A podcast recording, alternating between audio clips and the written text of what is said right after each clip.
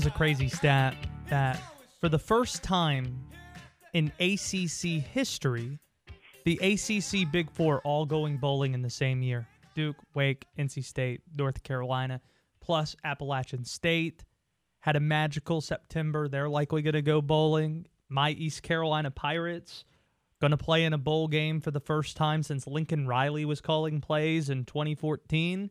And right now, we're getting set for a big matchup in Winston-Salem between two of the ACC's Big Four, Wake Forest and North Carolina. And a coach we always love visiting with, Dave Clawson, joins us now because every time we chat with Coach Clawson, I, I always tend to learn something. And, Coach, I'd love to know if you have a theory on the high quality of in state football we've seen the last few years. Mack Brown, he surmised it can be linked to the rise in population, more people, more football players, more good football players. It's just that simple. What do you think? Well, first, Josh, thanks for having me on. Um, I'm glad you uh, you feel you learned something. I'd be interested in what that uh, tidbit is at the end of today's talk. But uh, I, I, you know, I just think right now um, in the state of North Carolina, um, you know, um, you know, Coach Doeren's going into his tenth year. I'm going into my ninth. Uh, Coach Brown is getting into his fourth year, so those three programs are stable. And uh, Mike Elko has done a phenomenal job at Duke. So I, I think probably most people expected three of the four uh, to be in bowls, and uh, you know Mike's done a great job and and really has Duke playing at a high level. Um, and I think a lot of it just has to do with the coaching stability uh, of all these programs and the quality of players that we've recruited. Uh, and you know, I, I even think you look at East Carolina and, and Mike Houston has now been there for a few years and has a stable program, and uh, App's been good for a long time. So I, I think again the coaching stability probably as much as anything has a lot to do with it. Mike Houston's first coaching job in football in the '90s was at East Surry High School right here in the Triad uh, a good while back. Mack Brown and Nick Saban, while we're talking about good tidbits here, they're the only FBS coaches who are 71 and older. And with the divisionless format, assuming you don't meet in Charlotte sometime now, between now and 2025, Wake Forest isn't going to play North Carolina again until 2025. So who knows? The next time we'll see Mack Brown playing in Winston-Salem or if we're going to see him coaching in Winston-Salem again against your program.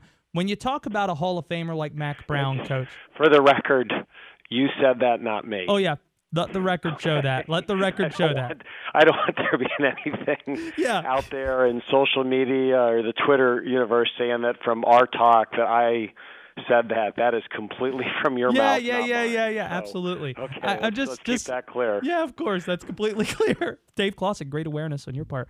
Uh, I just wanted to set that up to ask you, what do you most respect and admire about Mack Brown, the resume he's put together, a Hall of Fame career?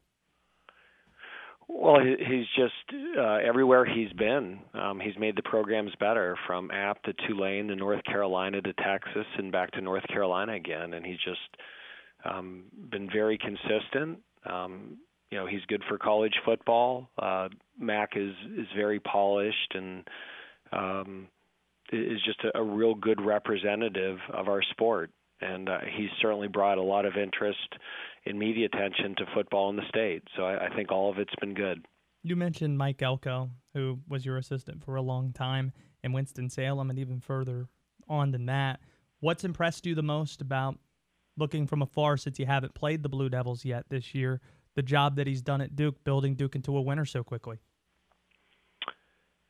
I, mean, my, I know Mike's a really good coach. Mike worked with me at all four schools: uh, Fordham, Richmond, Bowling Green, and then Wake Forest. And Mike is is number one, very intelligent and very smart. Uh, I think if anything, I'm I'm so impressed with how he has their offense playing. Uh, you know, you expect Mike to have an impact on the defense because that's his background. Uh, but their quarterback is playing really well, and we're watching a lot of film on him this week because uh, watching the North Carolina game, but just very impressed with their offense, their quarterback, uh, their creativity, and uh, how much better those guys have gotten in year one. It's Wake coach Dave Clawson with us. A primetime game Saturday between the Tar Heels and the Demon Deacons. speaking of Riley Leonard, I mean, he's exceeded expectations in a great way. The only other quarterback I think that might have exceeded expectations more in the league is the guy you're going up against this week in Drake Maye. What traits does Drake Maye possess that differentiates him from the challenge you faced with Sam Howell the last couple of years? Well, it's the same offensive system, and anytime you have that type of production at the quarterback position uh, with different quarterbacks, I think you have to give a lot of credit to the coordinator. You know, Phil Longo is a really good football coach, and he had Sam Howell playing at a high level very quickly, and and now uh, Drake Maye, his first year as a starter, uh, is running the offense extremely well, and it's always a problem on defense when the quarterback can run the design of the play, and then when the design of the play breaks down, there can be creativity uh, and explosive plays off of broken plays. And I think that's what's so impressive is sometimes when you play a young quarterback, everything has to be clean for him for the play to work, and he's making those plays. But then when things break down, his ability to make plays with his feet, he makes good scramble decisions. He throws the ball extremely well on the run and to complete over 70% of your balls and have a 29 to 3 touchdown to interception ratio in your first year as a starter. Um, I mean, that's hard to do no matter what your supporting cast is. So they've done a great job with him, and uh, he's obviously picked up the offense quickly. Uh, but he has a, a really good arm, and he's very athletic. Speaking of quarterbacks, the way you defended Sam Hartman after the Louisville game was more than necessary because I think what you reminded a lot of people that even in media, certainly in football, people mostly, most people default to what's most convenient and easy. And it could be lazy at points just to say, oh, he had three interceptions. Well, it's Wisconsin all over again, or it's the ACC championship game. He had a tough game on Saturday, too, against NC State. What did the film show you about some of the areas you want to sharpen this week from Sam's game? Well, the bottom line as a program, we can't turn the football over. And over the last, uh, you know, five, six, seven years, we've been one of the best teams in the country. I think we're fourth in the country over like a six-year period of winning the turnover margin. And you know, we lost it eight to one against Louisville, and we lost it three to nothing against NC State. Uh, and you know, turnovers sometimes are the quarterback, and you know, there's a, a throw or two that I think Sam would like to have back you know, but sometimes you know the throw is rushed uh, because of pressure, and NC State did a very good job of, of bringing a lot of pressure, and it was effective. And uh, you know, at times our routes weren't as clean, and uh, you know, often turnovers are a result of just not executing with detail. And and we did that across the board. And when you play good football teams in the last two weeks, we've played two good football teams in the road in tough environments and you got to play at a high level and you got to play with detail and across the board we haven't played with that detail and we have the same challenge this week when you play a team that's 8 and 1 and as explosive as North Carolina is uh, it forces you to play at a high level and and we've got to rise up and meet that challenge if we're going to win this game Dave Clawson, given how big of a Talking Heads fan you are, have you ever come close to meeting David Byrne? No, no. Uh, I've, I've seen him in concert. Uh, I saw the band Talking Heads in concert uh, when I was in high school. I saw him at the University of Buffalo. Uh, it was, I want to say, like 1983 or 1984, 1982, somewhere in there when they did the Stop Making Sense tour. Mm.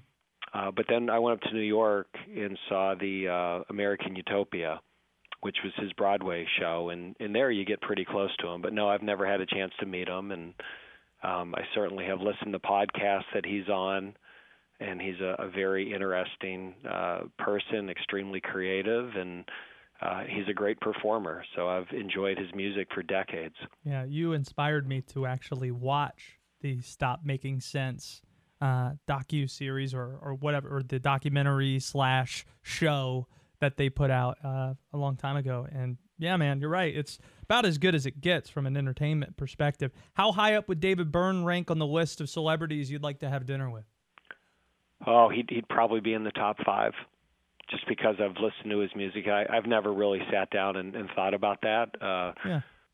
I'm not a, uh, you know, one of those people that I, I enjoy the people I work with. I enjoy mm-hmm. my family and meeting celebrities and doing those type of things isn't isn't real high on my list. Uh, but uh, that would be a thrill to meet him someday. Dave Clawson, you're a celebrity in your own right. Keep up the great work, and uh, we'll see you Saturday night in Winston Salem. Thanks for doing this. Okay, thanks, Josh. Take care, and appreciate you having me on.